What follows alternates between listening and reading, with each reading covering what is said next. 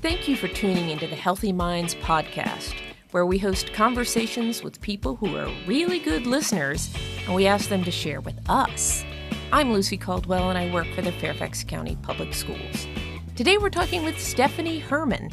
She's a licensed social worker who coordinates services for 40 Fairfax County Public Schools and she supervises 30 social workers. She has worked in social work since 1999. Stephanie's certified in mind body medicine, trauma 101, youth mental health first aid, and school refusal, among other issues. She has extensive training in restorative justice and mediation, child and adolescent anxiety treatment, and dialectical behavioral therapy, or DBT. She also teaches cello. She plays chamber music in area music ensembles and she's a yoga and mindfulness practitioner. Thank you for being here, Stephanie. Oh, I'm so glad to be here, Lucy. Well, I'm fascinated by your background, and I think anybody listening might also be. so, tell me a little bit about your path and how you came to FCPS. Well, I um, became a licensed clinical social worker back in the mid 90s, having finished my master's of social work and I started working for mental health facilities. And I also uh, worked for treatment facilities working with adolescents and children. Um, and I have a passion for education. And I just thought coming to the public school system was really a great match for what I wanted to do. Um, I believe in a lot of in, um, interventions as well as prevention for um, young people so they can live happy, healthy lives. What and that's drew, why I'm here. What drew you into social work? Social work, well, I, I love people. I also love st- solving problems. Mm-hmm. Um, and I love helping people. What's, and that's what drew me. What was your typical day like when you started with FCPS and social work? Gosh, well, my um, I particularly worked in some of specialized um, services for students in special education, mm. and it's really supporting the student through the school day, mm-hmm. um, as well as supporting the families, and also um, if there needs to be any coordination with any outside agencies or private providers, we do that work as well. And it's really supporting the student to be the best person that they can be, as well as, and get them to graduation and um, kind of launch them into a successful life. What kinds of things might happen that would cause you to be called or the FCPS social work team to be called?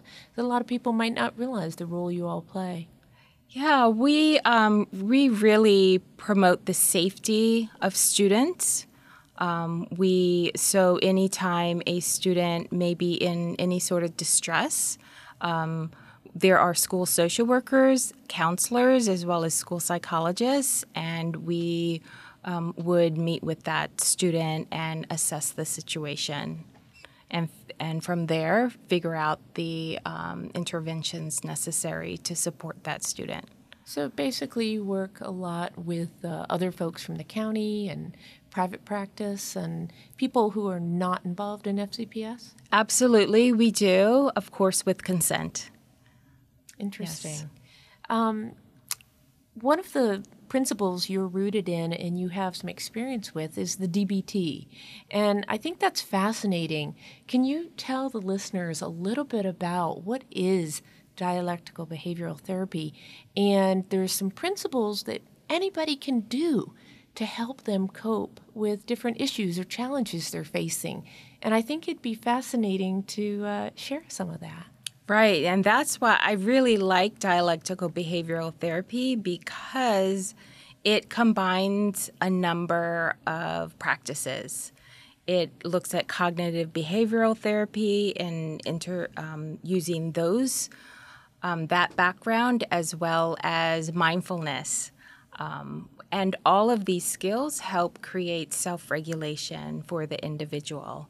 Um, I could kind of go into the whole history of DBT with Marsha Linehan, um, but really, there's a number of school social workers and school psychologists who have um, a training in DBT, and we there are skills that can be taught to anyone. Exactly. And I really believe some of these skills anyone can use. That's what I'm interested Yeah, in. Can you give an adults, children. Absolutely. Give an example of something that might be a problem that you would use a DBT skill to help with.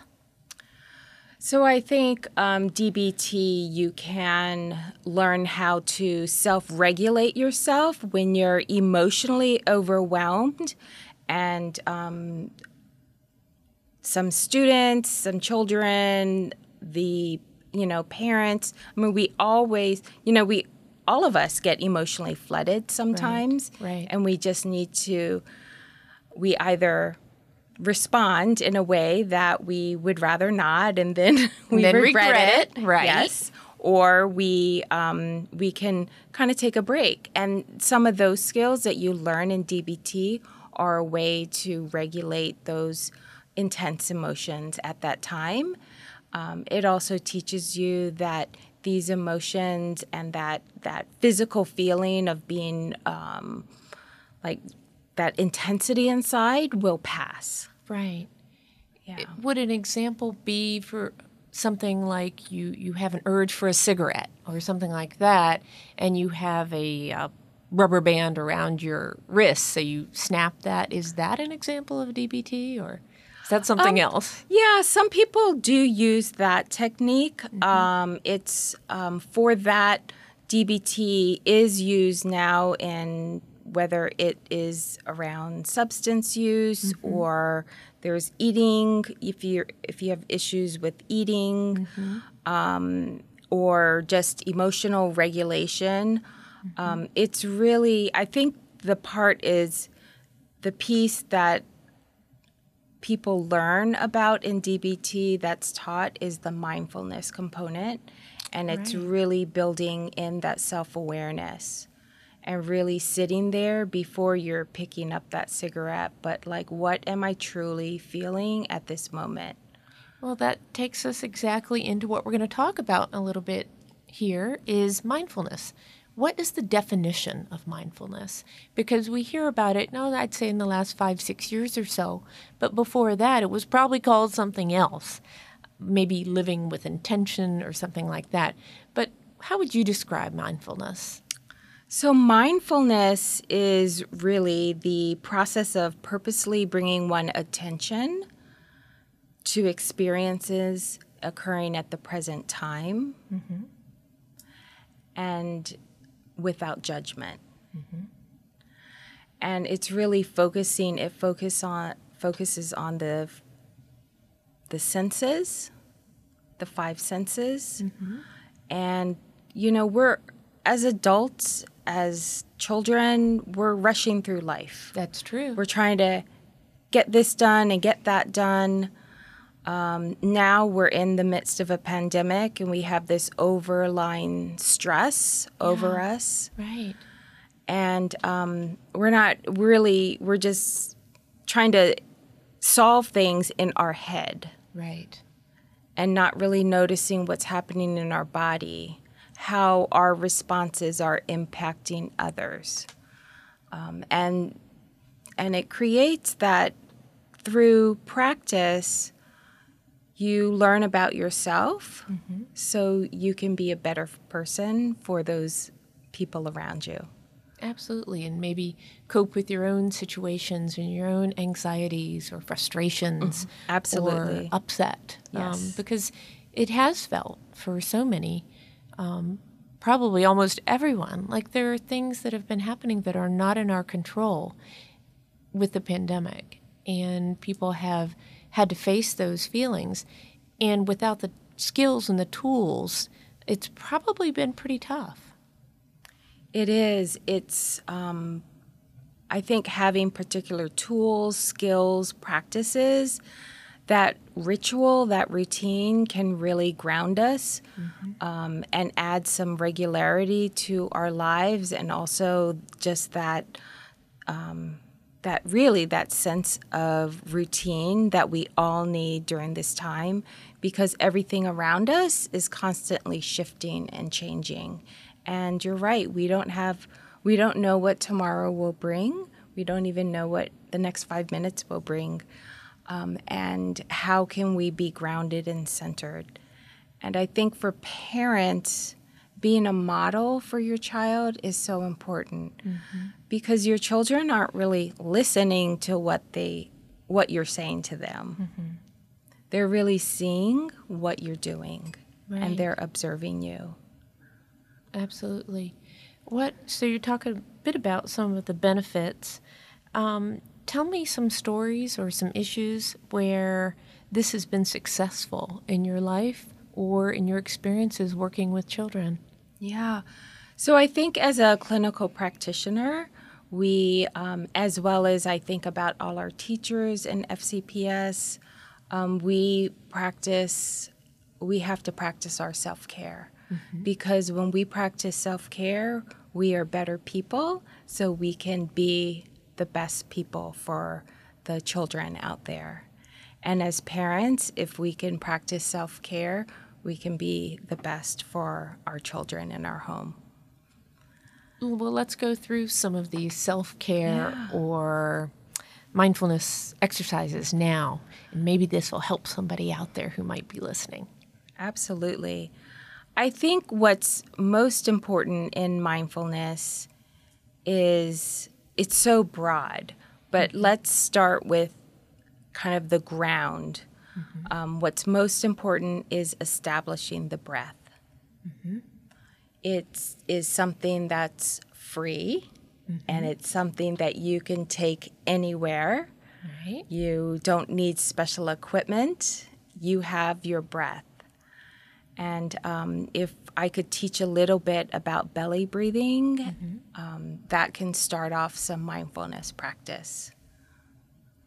And so, um, through belly breathing, what this is is that uh, is that it's deep breathing, and what you're doing is actually you're inhaling through almost like your stomach, not through your chest. That's more like anxious breathing, but you want to be able to breathe.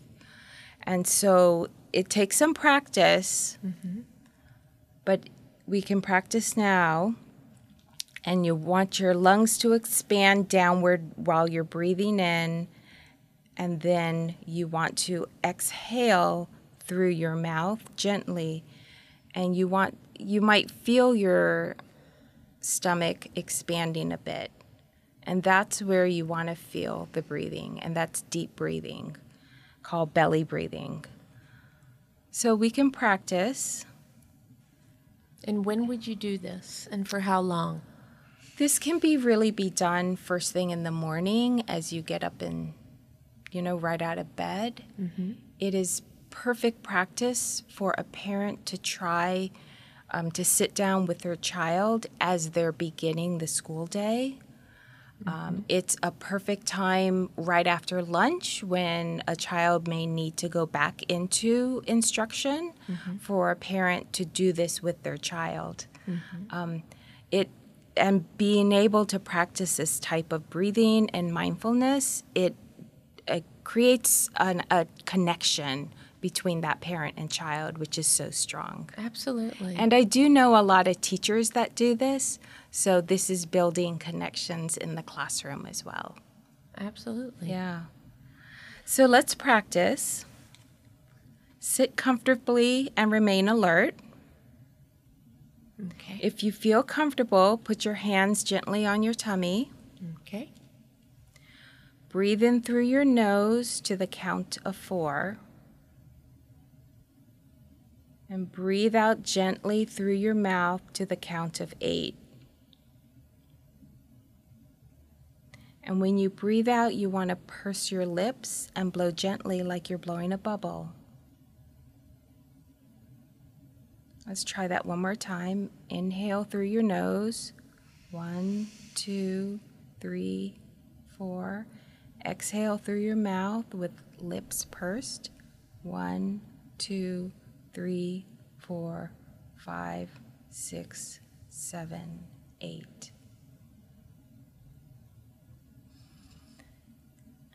And parents, and as we come back, parents can try this. You can repeat this three or four times. And what this really does, it it grounds people, it centers us, it um,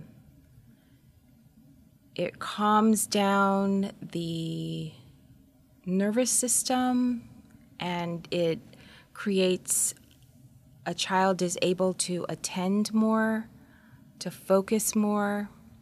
They've been It helps regulate brain. emotion. They've been feeding the brain with that oxygen. Absolutely. Mm-hmm.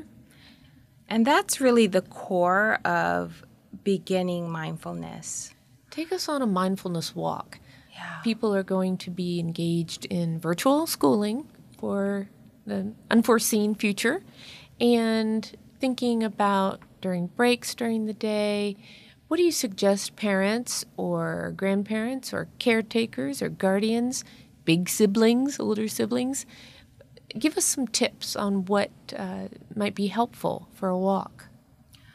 So, as I think about this um, instruction and being in front of a screen and not really physically moving around like students and children have been doing, I think about how can that guardian um, parent build in some ritual and routine Yes. for that child so there's a sense. Um, so you might want to, like I suggest, you know, maybe incorporate some breathing at transition breaks. Um, I think it's really important. There's movement mindfulness. Tell us about that. And um, that's actually, I think, a wonderful thing to do for kind of if you're moving from English to math and you have that five minute break. What what can kids do? And what can adults do as we go from one meeting to the next? And how can we stretch our bodies? We all have to have like body breaks to re engage ourselves. So a mindful movement may be every anything um, from just, for instance, right before I came, I had been in my house all day. It was a cold air condition. I walked outside slowly. I stretched my body, put my hands all the way up to the sky. I looked at the beautiful blue sky. Mm-hmm. I felt the sun on me. And I did my breathing. Breathe in, and I breathed out. So you basically took a minute to focus on what was around you. Yeah, and and part of that, as I talked about, mindfulness is all the senses. Um, through different experiences, you can have mindful seeing, mindful tasting, um, mindful movement. There are probably some of these things you do instinctively as a parent or someone who cares for a child that you don't even know that you're doing and how, how much it can help. Right. I really think um, one of the things a parent can do or guardian can do with a child is also mindful eating.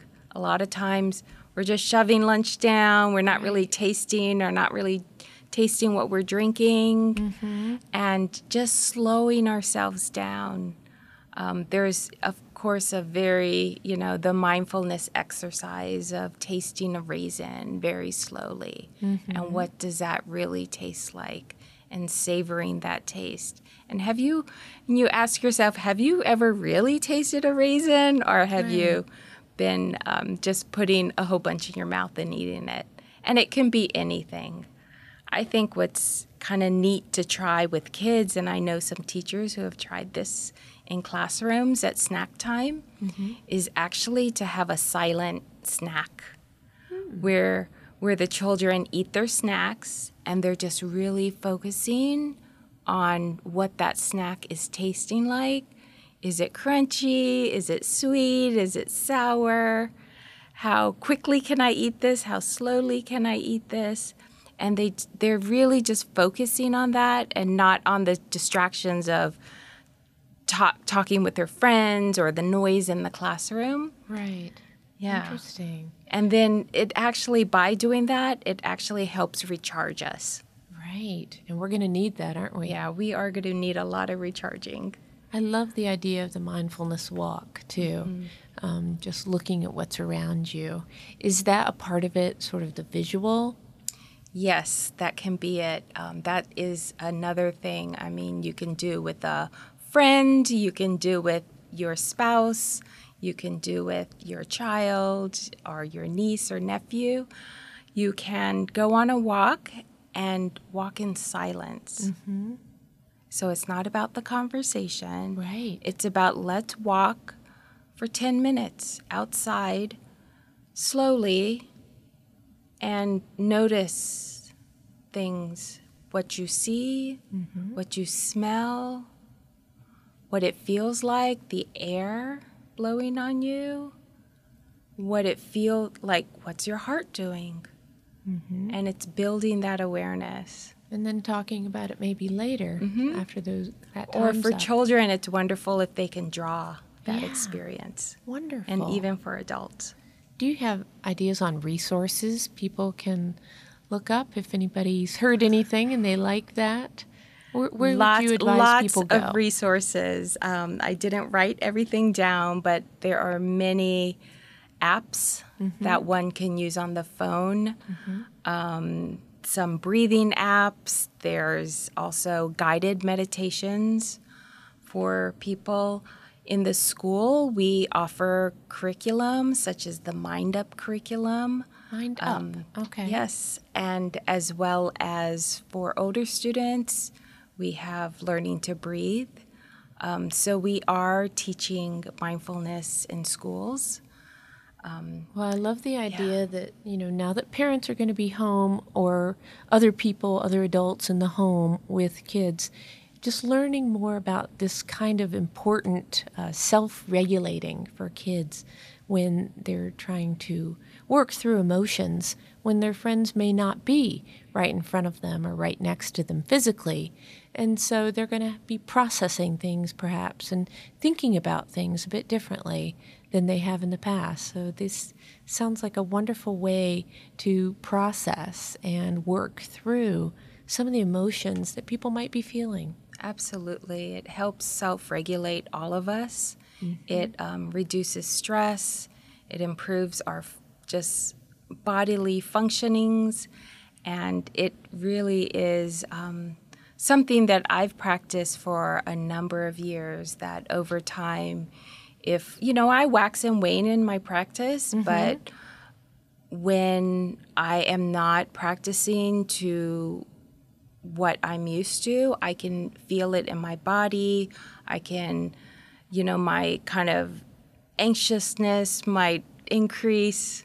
Um, and I can really tell that about myself. So it becomes a habit. Absolutely. Yeah. Well, I love it. And it's it's great. You can take it anywhere, whether you're on an airplane in another country, whether you're sitting on the beach or in your car, sitting on the metro with your child at a soccer game, anywhere. Well, I think we're going to have to talk a bit more in future podcast, Healthy Minds podcast episodes, about mindfulness and about the different techniques and about how much it can help, because I think parents are going to want to know more about it.